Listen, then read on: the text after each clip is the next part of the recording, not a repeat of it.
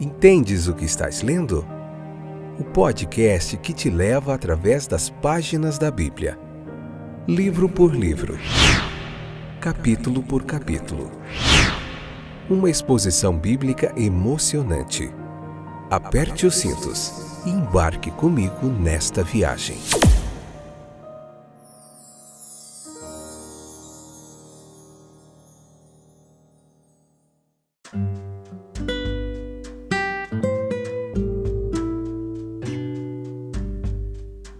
Olá, meus queridos companheiros de viagem através das páginas da Bíblia. Eu voltei para nós meditarmos mais um pouquinho na palavra de Deus. Que momento gracioso.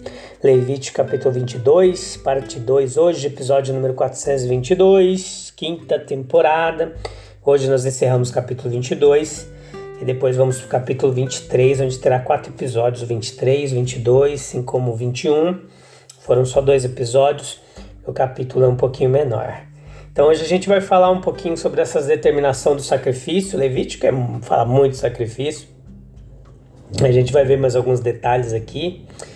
É bastante importante com relação ao sacrifício, tá bom? Como vai vocês? Tudo bem? Que bom tê-los de volta, vocês que sempre nos acompanham. Tem um povo aí fidedigno que sempre está nos acompanhando aí. Nós temos ouvintes em várias regiões do Brasil, em vários lugares aí dos Estados Unidos, brasileiros que, que moram fora de, do país, em outros lugares aí também, que têm nos acompanhado através do Spotify, do Deezer, do Google Podcasts, da Apple Podcasts, da Amazon Music, enfim, vários streamers aí que transmitem o nosso programa para você e tem sido um privilégio, uma alegria estar aqui com vocês, tá bom? Mesmo em meio a todas as dificuldades que enfrentamos constantemente. Então, aquilo que havia sido oferecido em sacrifício era santo para o Senhor. Estas eram coisas sagradas. Versículo 10.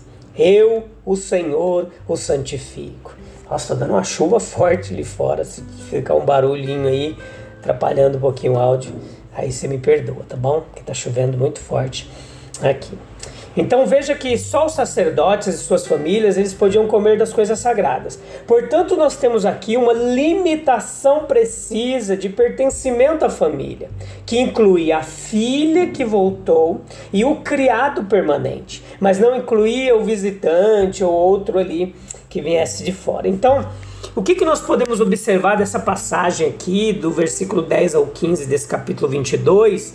É importante você ler o capítulo 22, várias versões se possível, e depois vir para cá ouvir a nossa explicação, que nós estamos aqui para te ajudar a compreender melhor o texto bíblico, dentro de uma exegese clara e objetiva, uma hermenêutica pautada pela uma interpretação histórico-gramatical aqui bem fidedigna ao texto, tá?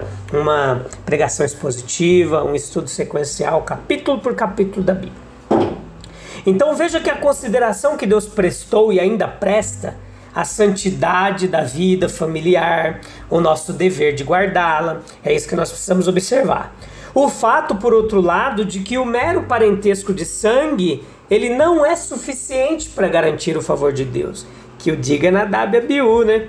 Que nós vimos ali.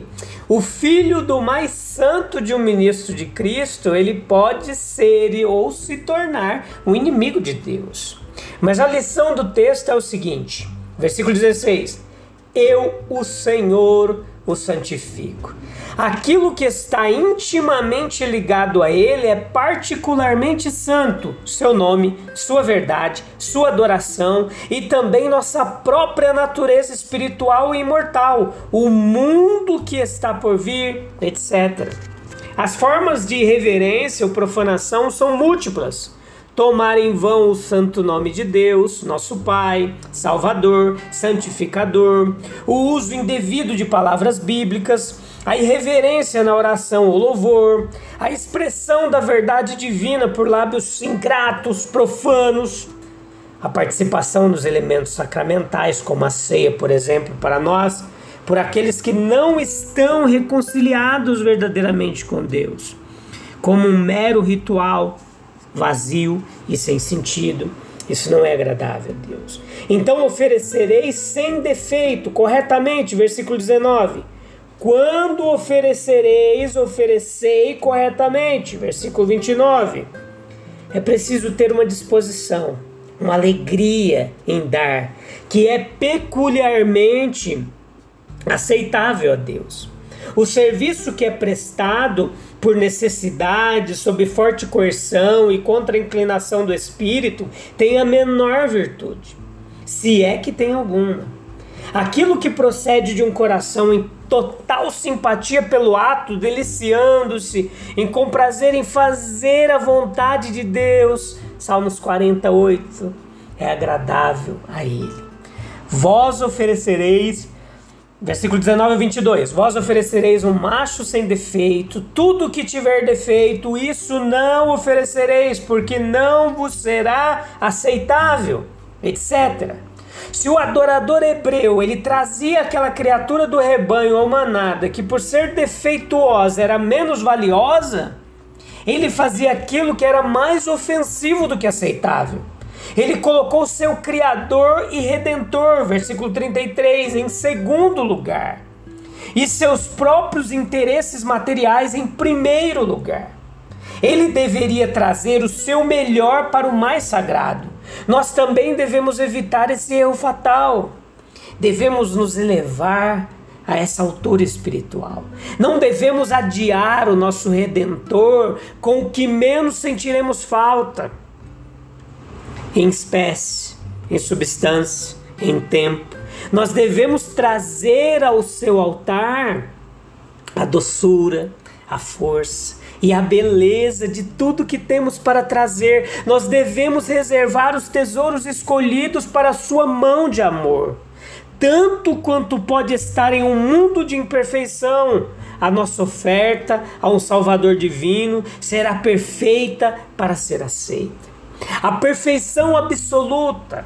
O animal positivamente inteiro, imaculado, pode ser difícil, em alguns casos impossível de garantir. Portanto, algum relaxamento da regra ele foi permitido no caso da oferta de livre-arbítrio. Mas na redenção de um voto, tal partida não era permitida. Versículo 23. Qualquer voto feito a Deus era considerado obrigatório no último grau. Estranhos poderiam trazer suas ofertas para a casa do Senhor.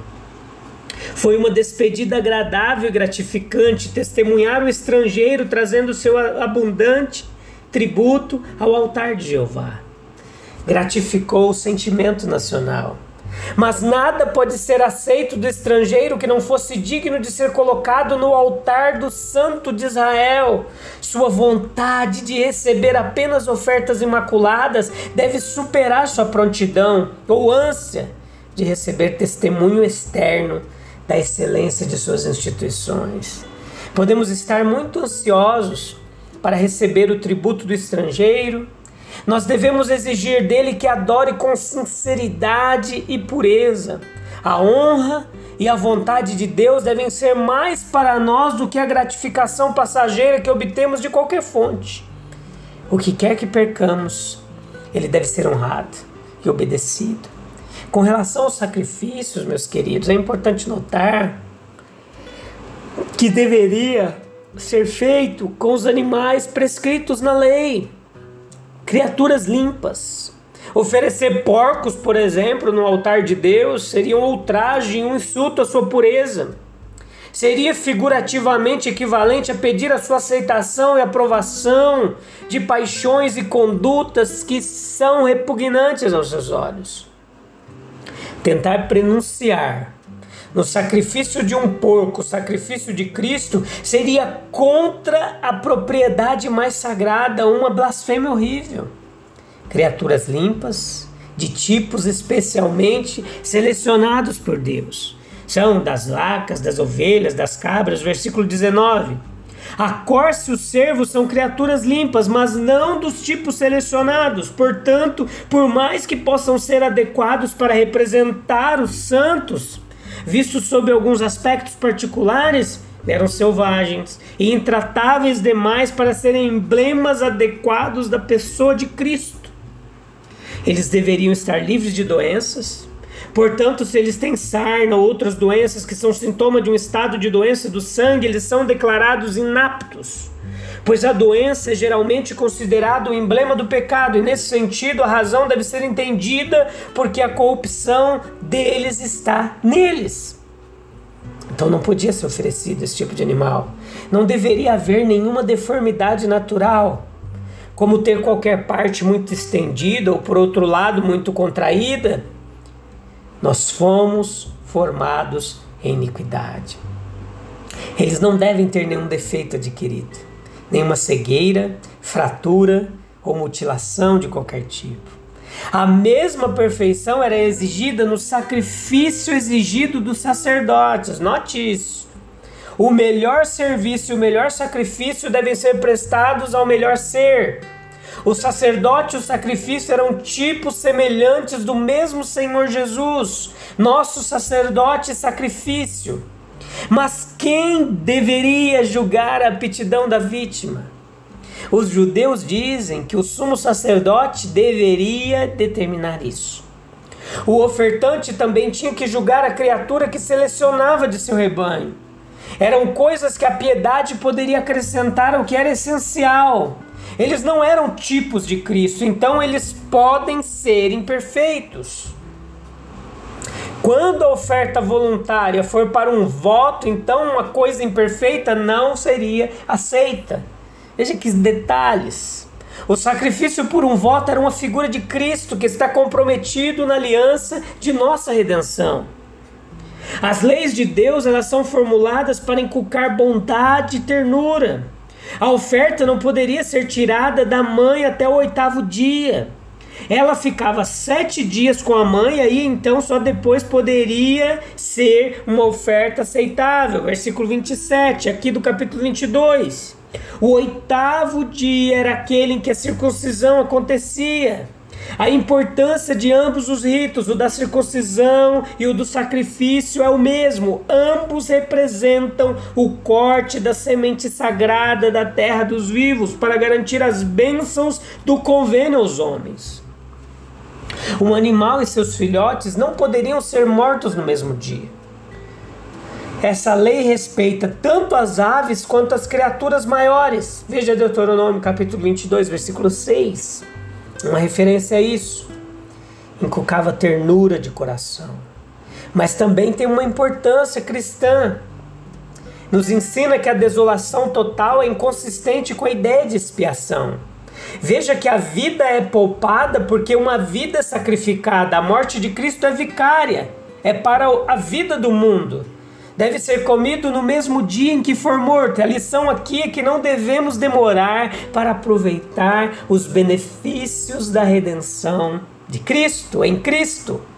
No dia seguinte, versículo 30, poderia ser tarde demais. Eles deveriam ser oferecidos com devoção.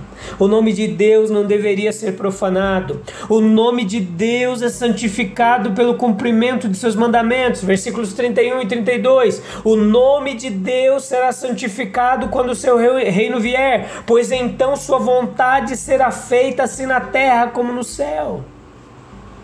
Ele deve ser reconhecido como nosso redentor. Eu sou o Senhor que vos santifico, que vos tirei da terra do Egito para ser o vosso Deus. Essa redenção foi apenas uma figura da grande redenção pela qual Deus santifica seu povo na verdade, da qual também eram figuras as ofertas da lei. Isso nunca deve ser esquecido. As palavras do texto nos lembram em contraste duas verdades que são valiosas para nós como discípulos de Cristo. Que o espírito humano nunca é jovem demais para ser oferecido a Deus, seja na devoção dos pais ou em autodedicação, versículo 27. Mas a principal lição aprendida aqui, meus queridos, é a cultura da bondade. Este foi o fim do preceito divino. Haveria uma aparente crueldade em tirar os filhotes imediatamente de sua mãe e também matar a mãe e o filhote juntos no mesmo dia. Portanto, esses atos deveriam ser evitados. tudo deve ser feito para promover bondade de coração, consideração de sentimento, bem como justiça, pureza, retidão de vida. A cultura da bondade é um ato de piedade. E é bom considerar, meus queridos, as duas esferas em que deveria ser exibida: bondade no mundo humano, bondade no lar, bondade no círculo social, bondade em meio à humanidade em geral. Bondade para com o mundo animal, tudo que tem vida, tem sentimento e tem direito à nossa consideração. Nós podemos aumentar o seu prazer ou multiplicar a sua dor em meio às nossas atitudes. Poderia prolongar ou encurtar a vida. O inerente, excelência da bondade. A crueldade é uma coisa vergonhosa, chocante, deteriorante. A gentileza ela é intrinsecamente bela, admirável. Essas leis dele são uma indicação de sua vontade. Nós podemos ter certeza de que é a vontade daquele que cria e sustenta a vida, que seus filhos humanos sejam gentis com as criaturas. Nós devemos impressionar a nós mesmos que não é menos tirânico e cruel usar o nosso grande poder para oprimir as criaturas mais fracas aos nossos pés do que seria para outros de tamanho e força muito superiores aos nossos nos oprimir e nos ferir.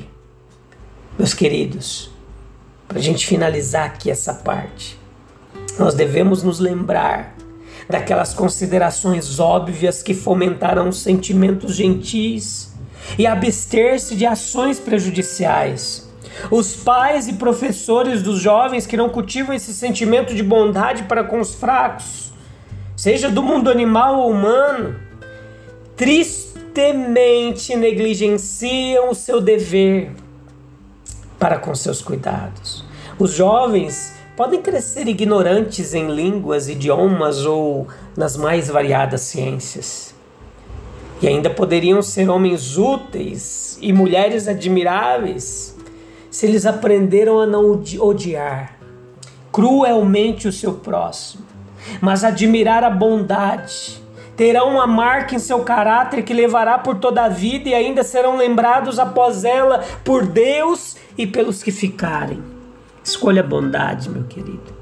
Escolha o amor Escolha amar. Amar é um imperativo, amar é um verbo, amar é uma ação, ser bondoso é uma ação, ser honesto é uma, é uma escolha, não ser mentiroso é uma escolha, não oprimir os mais fracos é uma escolha. Escolha aquilo que agrada a Deus. Não importa se você se diz cristão, religioso, se você dobra o joelho, se você lê a Bíblia todo dia e você não age conforme a palavra de Deus, você é simplesmente simplesmente um hipócrita.